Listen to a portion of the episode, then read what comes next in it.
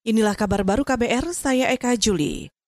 Saudara Wakil Presiden Ma'ruf Amin menyebut upaya menjaga kelestarian dan kualitas lingkungan hidup kembali menjadi isu utama dalam diskusi global semenjak pandemi COVID-19 merebak.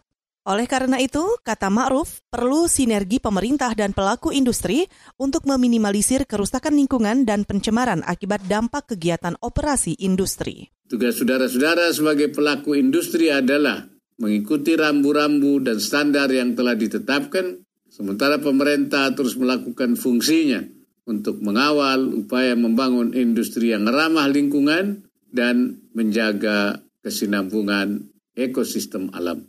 Wakil Presiden Ma'ruf Amin juga mengingatkan para pelaku industri bahwa segala sumber daya seperti air, udara, dan tanah yang digunakan untuk kepentingan korporasi adalah titipan Tuhan untuk dikelola dengan baik. Karena itu, ia meminta kegiatan industri tidak hanya berfokus pada kepentingan saat ini, tapi juga masa depan. Saudara Gubernur Jawa Barat Ridwan Kamil hari ini akan menyerahkan berkas keputusan pemekaran untuk Kabupaten Bogor Barat kepada Kementerian Dalam Negeri. Kata dia, ada 20 daerah di Jawa Barat mengajukan pemekaran wilayah untuk memaksimalkan pelayanan publik. Namun hanya tiga daerah yang siap secara kapasitas dan administrasi. Antara lain Kabupaten Bogor Barat, Kabupaten Sukabumi Utara, dan Kabupaten Garut Selatan. Jawa Barat itu penduduknya terlalu banyak, ya, hampir 50 juta. Idealnya satu juta itu satu daerah. Makanya Jawa Timur penduduknya 40 juta, daerahnya 38. Kita penduduknya 50 juta, daerahnya 27.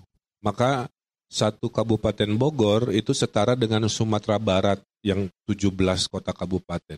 Jadi bisa bayangkan Bu Ade Yasin mengurusi Sumatera Barat sendirian kira-kira gitu. Gubernur Jawa Barat Ridwan Kamil juga menegaskan saat ini kebijakan pemekaran daerah masih dihentikan sementara oleh pemerintah pusat. Karena itu, Ridwan berharap pengajuan pemekaran wilayah itu dapat dikabulkan pemerintah pusat.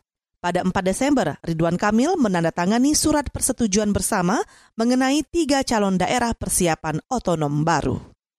Kita ke berita olahraga. Enam orang di Liga Primer Inggris positif COVID-19.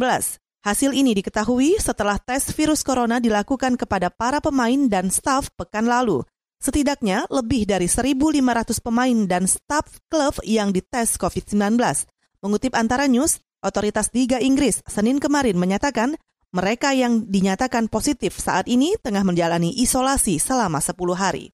Di Inggris ada lebih dari 1,8 juta orang terinfeksi virus corona lebih dari 64 ribu di antaranya meninggal. Saudara, demikian kabar baru. Saya Eka Juli.